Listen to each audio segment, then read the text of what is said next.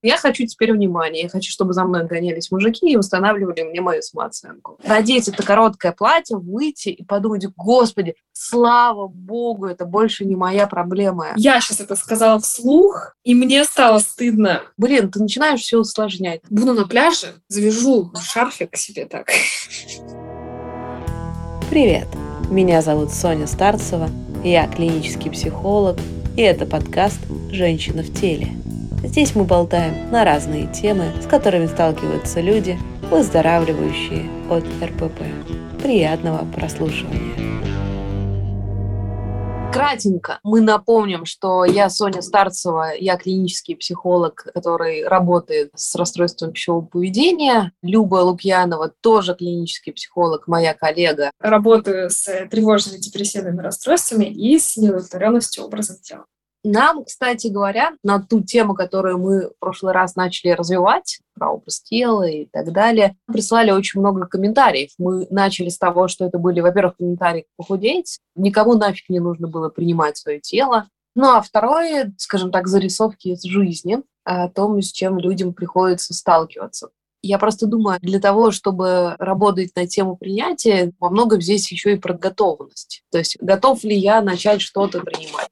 Вообще тема принятия своего тела, она всегда вызывает очень много у людей сопротивления на тему того, что не то чтобы я не могу принять, я скорее не хочу принимать то, что я вижу в зеркале. Не готов. Угу. Я не хочу смиряться с этой реальностью. Принять что-то, как будто бы соврать себе во-первых, разные уровни принятия есть, а есть разные уровни готовности и есть разные уровни сопротивления или непринятия чего-либо. И вот когда человек говорит «я не готов», я не хочу, это невозможно, это отвратительно и так далее, я бы говорила, так выглядит непринятие. Ну, то есть, когда человек полностью отрицает, отторгает реальность, которая есть. А наше тело — это часть реальности. И готовность действительно очень сложная штука, без которой к принятию сложно подступиться. И когда человек говорит, что я буду врать себе, он и не готов, и не принимает, и, находится в этом сопротивлении с реальностью. Mm-hmm.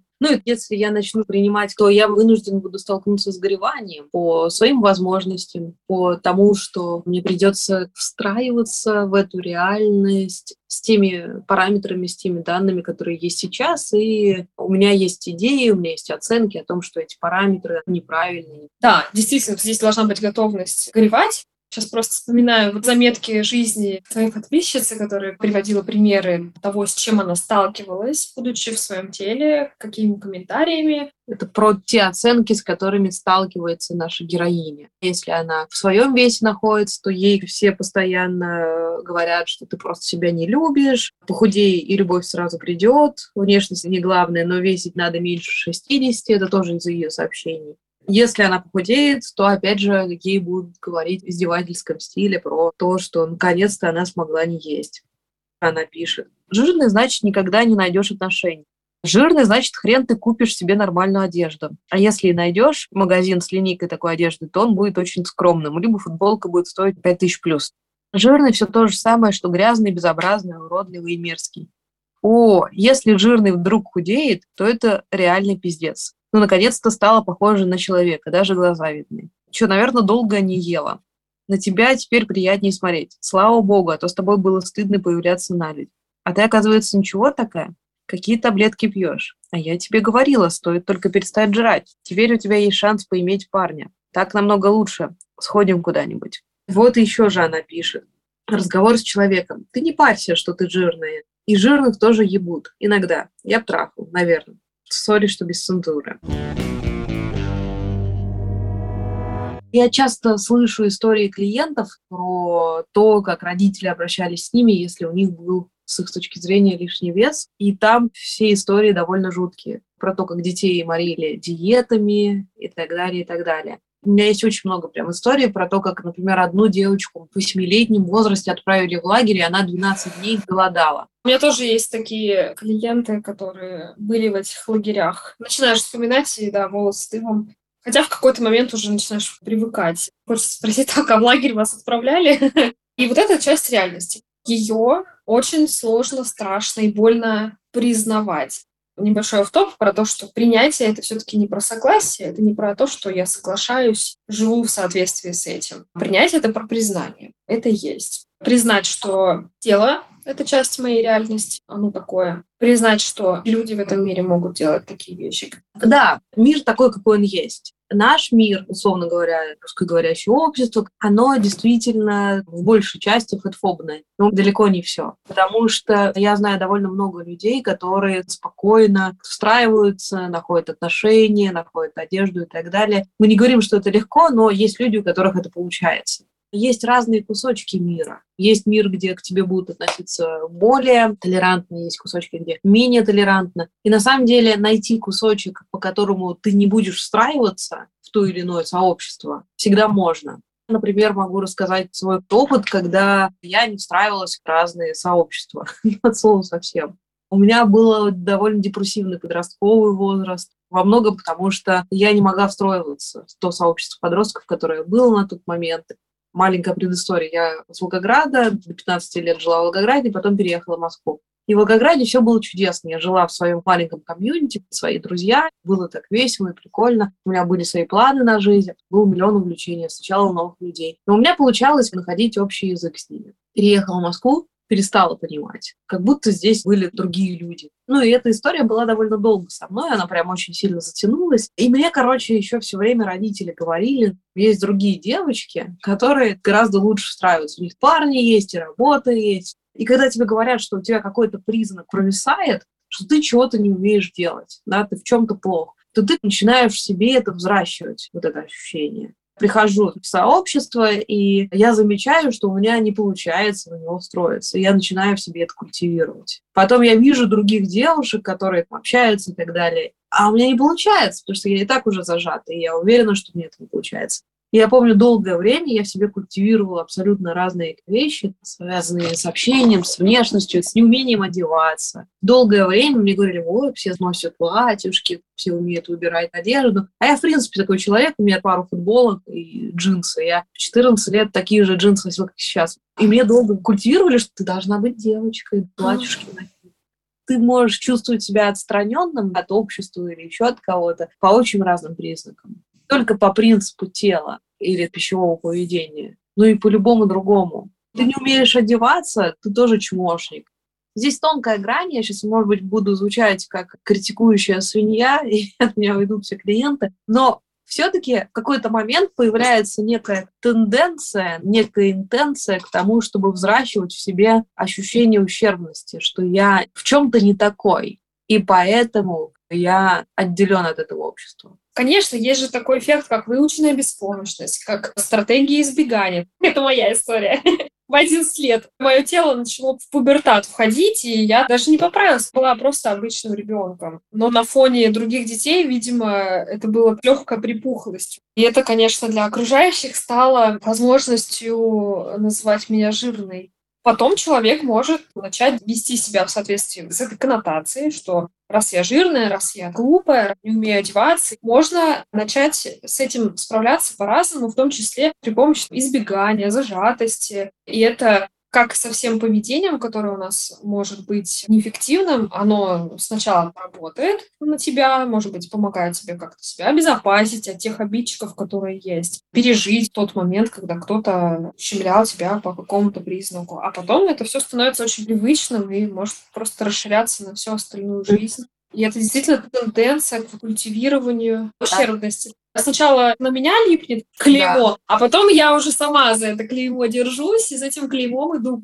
Это не про то, что кто-то виноват, а кто-то прав, это про то, что так это работает. Да, ощущение, что ты в чем-то неправильный, ну, например, джинсы все время только носишь, а платье не носишь. Фигня полная оказалась бы. Но вот это ощущение именно на эмоциональном уровне все равно может оставаться. Как будто бы любит других, ты неправильный. Возможно, как только уходит тема с телом, да, появятся какие-то еще критерии, по которым вы будете ощущать себя тоже неправильно.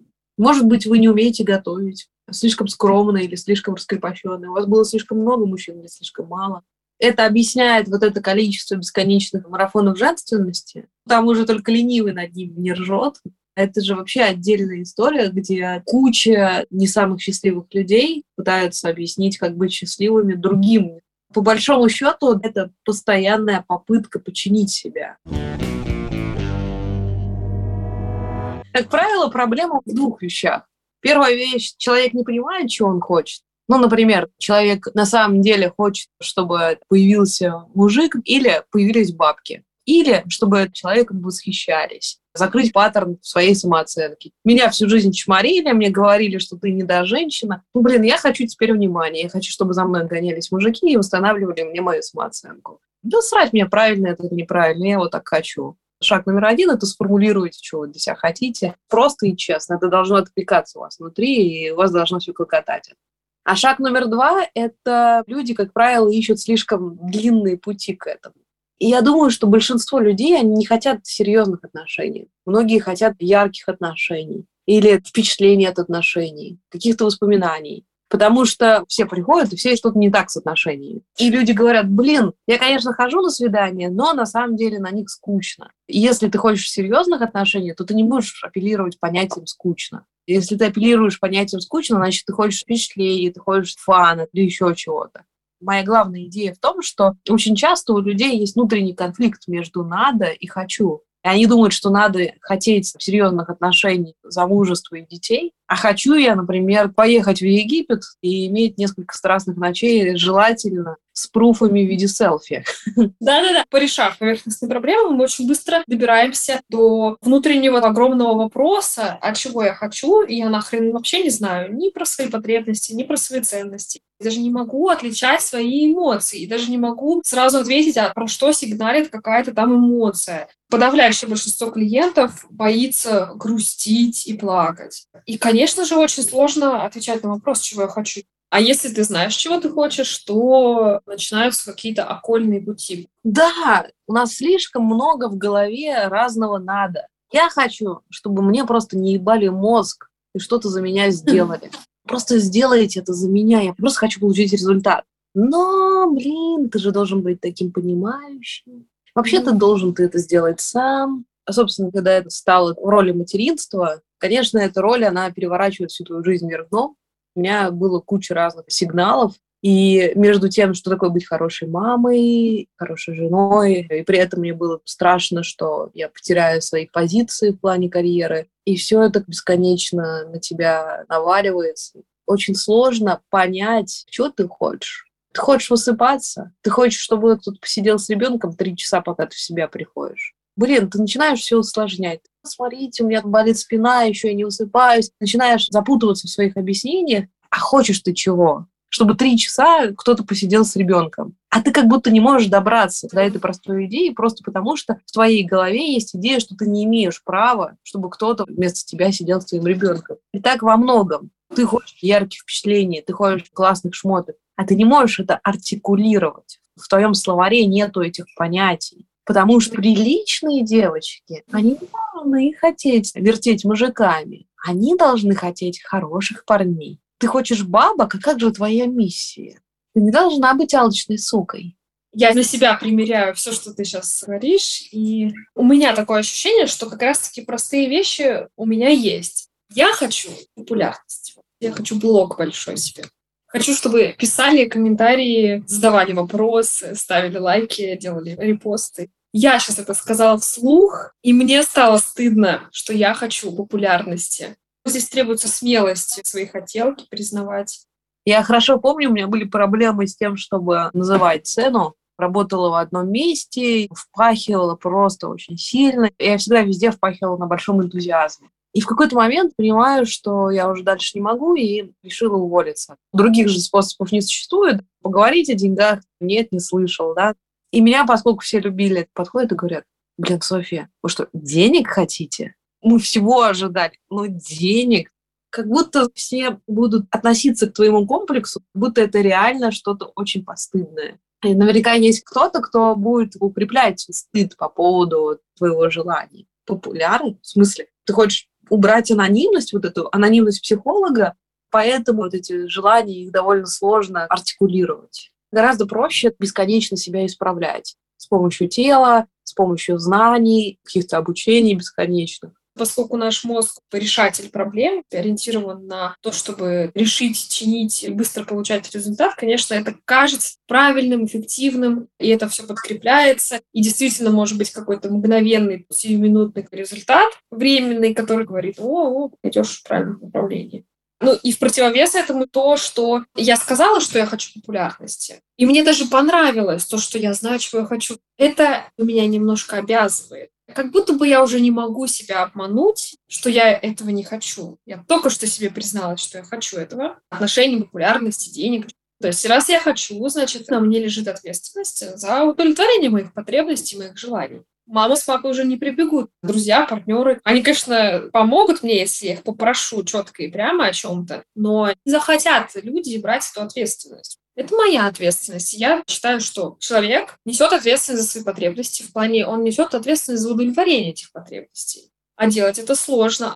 Да, и это, собственно, проблема номер два. Люди начинают искать сложные пути к этому. Я очень часто слышу вот эту историю из серии «Я пошел к психологу, чтобы проработать свой блог на тему денег или мужчин». То есть я должен себе позволить эти деньги. Часто звучит вот эта идея, uh-huh. что если я позволю себе деньги, они как будто должны дождем на меня упасть. Uh-huh. То же самое uh-huh. с мужчинами и так далее. Да, надо здесь сказать, что путь на самом деле сложный, но в моменте он кажется как раз-таки легким те же марафоны, те же проработки. Кажется, это короткий путь, но на самом деле это вообще супер окольный путь. Сходить к психологу, чтобы позволить себе деньги. Раз в неделю ты ходишь регулярно, долгое время на эту терапию, прорабатываешь блоки. То есть ты отдаешь еще эти деньги, покажется. Знаешь, мне кажется, это просто, но нелегко.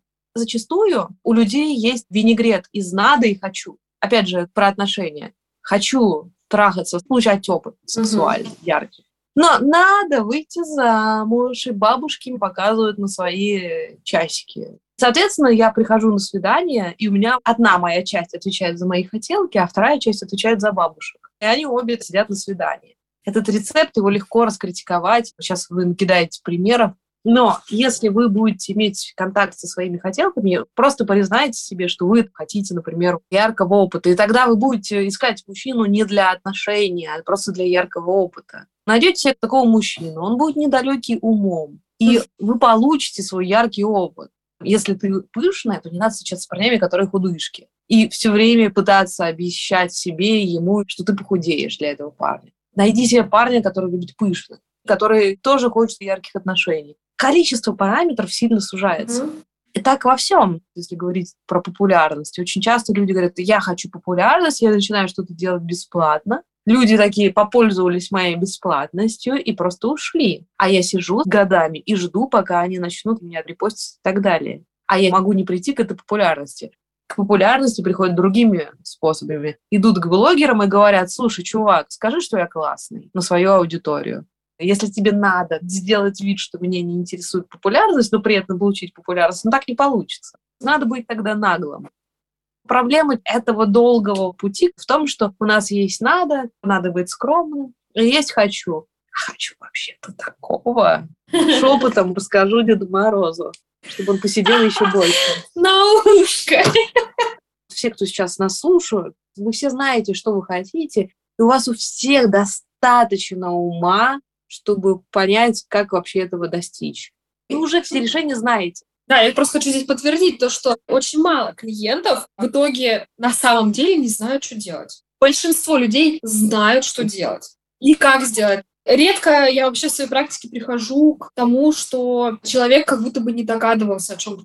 Супер утрированный пример. Человек недоволен длиной своих волос. И я такая, а про барбершопы знаете? А он такой, нет. Серьезно, есть такое, что ли? Я такая, да, я даже могу вам скинуть ссылку. Такое крайне редко происходит, когда человеку правда нужен дельный совет, как правило, люди про все про это уже знают. Как стать популярным, найти работу. Вопрос только в том, что хотелось бы при этом оставаться скромным, непорочным. Да, так не хочется просить кого-то. Это же так нагло, так стыдно. Да. Писать кому-то, сделать репост. А вдруг подумают, что я алчная сука. А вдруг подумают, что я хочу популярности. Это же действительно внутренний конфликт многих людей. Ведь так и происходит на свидании блин, вот бы она не догадалась, что я хочу секса. И она тоже только бы не догадалась. И потом такие, ну что, ну, ничего, значит ничего. И больше никогда друг другу не перезванивают. Грустно прям аж стало вообще. Сколько таких похеренных тиндер-свиданий? Да, только и бы человек думают, не подумал да, лишнего. Думают про то, что хотят хорошо потрахаться где-то. Может быть, даже в туалете этого кафе, в котором они сидят. Ну, на самом деле, природу все-таки не обманешь. Для любой потребности нужно вырасти. Делать миссию или хотеть серьезных отношений, или быть готовым, чтобы о ком-то бескорыстно заботиться, до этого нужно состариться, я бы сказала. Для этого нужно пройти разные этапы, где ты и натрахался, и набылся популярным. Это все нужно получить в этой жизни, потому что иначе нахер мы живем. И пройдя через это, вы становитесь мудрым старцем, который говорит, я уже готов что-то отдавать, быть более альтруистичным. Потому что попытка надеть сову на глобус и быть альтруистичным, когда у тебя не закрыты все потребности, хочется сказать, себе помоги. И чтобы повзрослеть, нужно пройти разные этапы этапы подросткового возраста, этапы ошибок, этапы лажи, этапы, когда ты опять все просрал. Если у тебя нет в чем-то опыта, ты не умеешь с этим обращаться. Про обосраться. Это же тоже важный этап взросления, опыта становления личности. Недавно читала пост про то, что как важно периодически ярко, открыто лажать во славу ошибок. Здесь, правда, тонкая грань между тем, чтобы стараться, потому что тебе нравится делать что-то, и что-то mm-hmm. ты делаешь не идеально, потому что невозможно с первого раза что-то сделать mm-hmm. идеально. И тем, что есть люди, которые откровенно даже не стараются. Например, мы делали фотосессию беременную, очень долго искали фотографа, она берет большие деньги за час. Нам понравилось то портфолио, которое она выложила. И в итоге 400 кадров псу под хвост.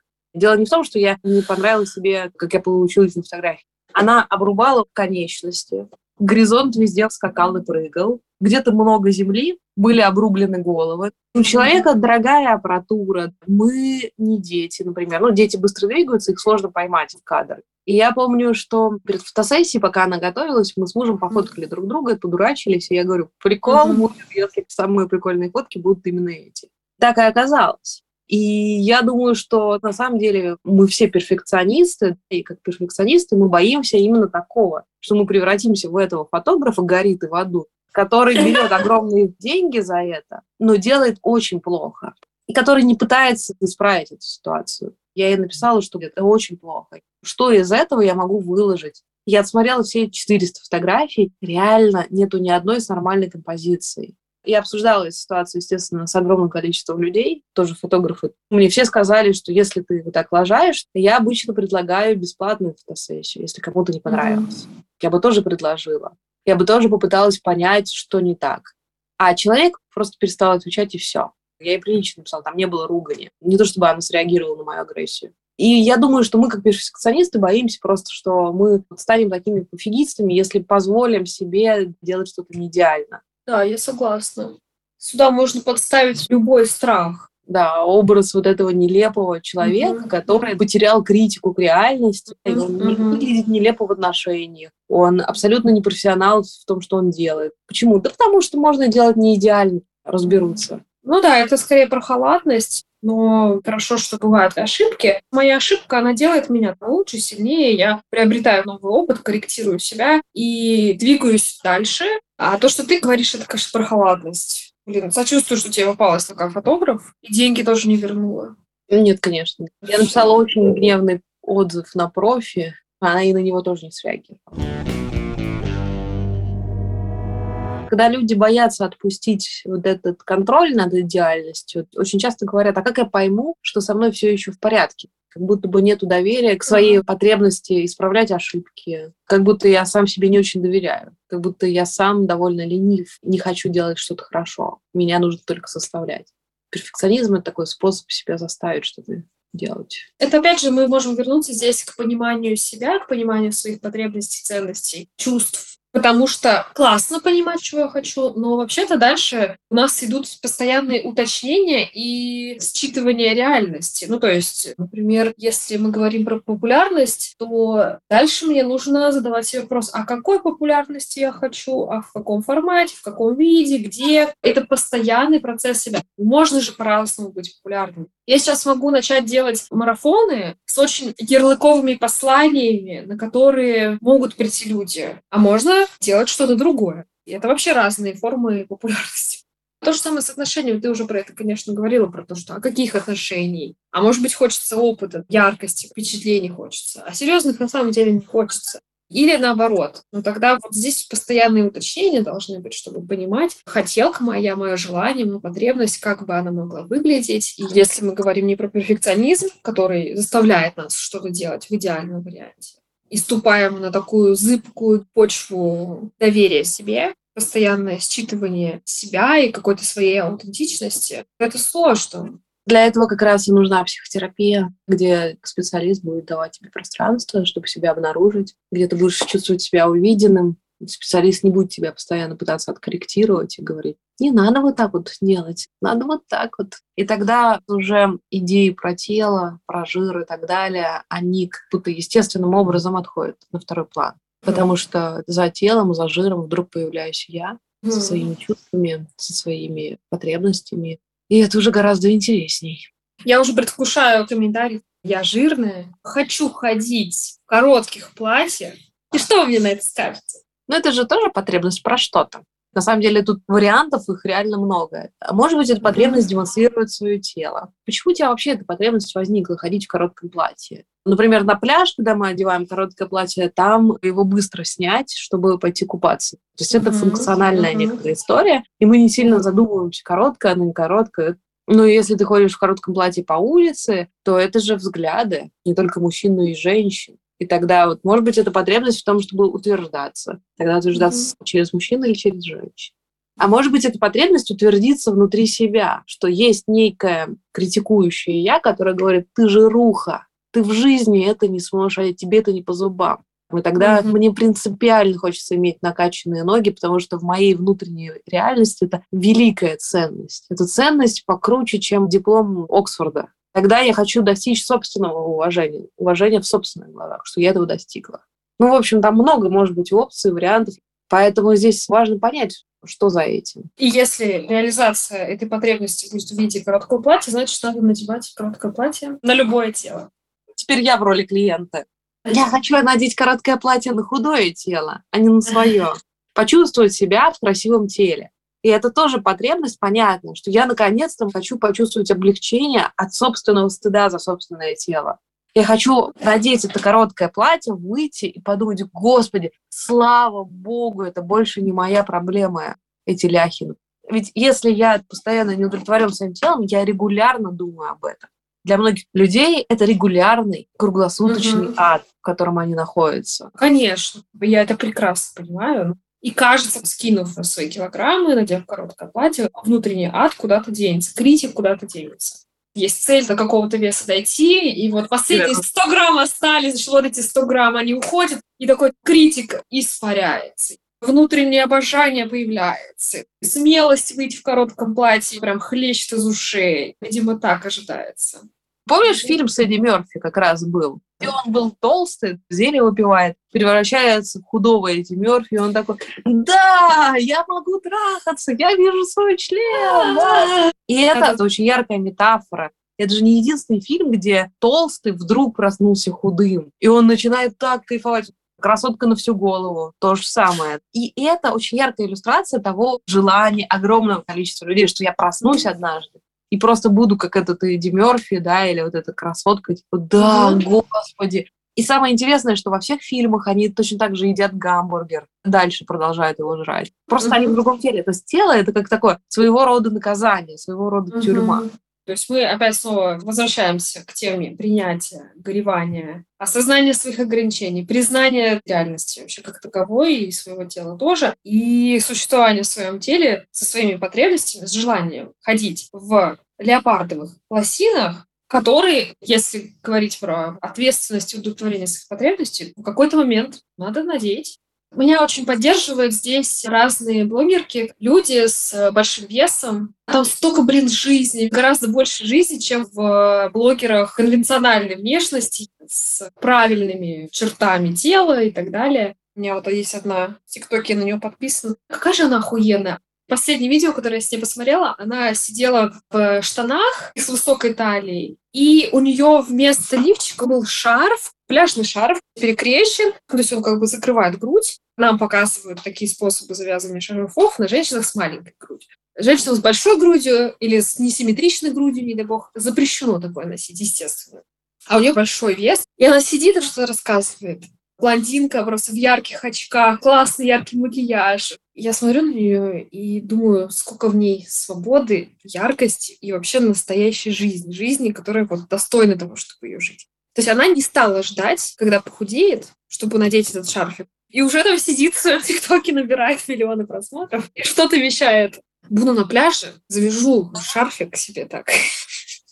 Приятное ощущение от этой истории. Она прям погружает как и любая хорошая история, мне кажется, в ней точно может быть очень много разных мнений. И она может вызывать самые да. разные ощущения у разных людей.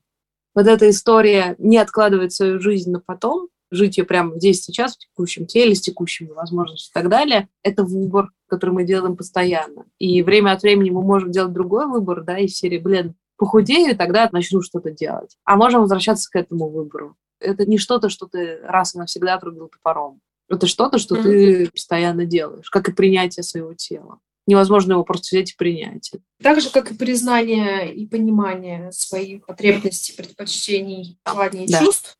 Сегодня можно последовать за своим чувством, а завтра можно не последовать, подавить в себе. Тоже психотерапия с этим помогает. Поддерживать этот процесс, ну или хотя бы учиться осознанно выбирать. Спасибо тебе, что в этот день ты пришла обсудить эту тему. Мне кажется, это очень круто, и мне это точно очень приятно. Да, спасибо тебе, что позвала. Было очень круто вообще про все про это поговорить. Делайте репост, пишите свои комментарии, подписывайтесь на Сонин канал, подписывайтесь на мой канал, ставьте на наших каналах лайки. Ну что ж, с днюхай тебя. Желаю тебе хорошего выходного. Спасибо тебе тоже, да, увидимся.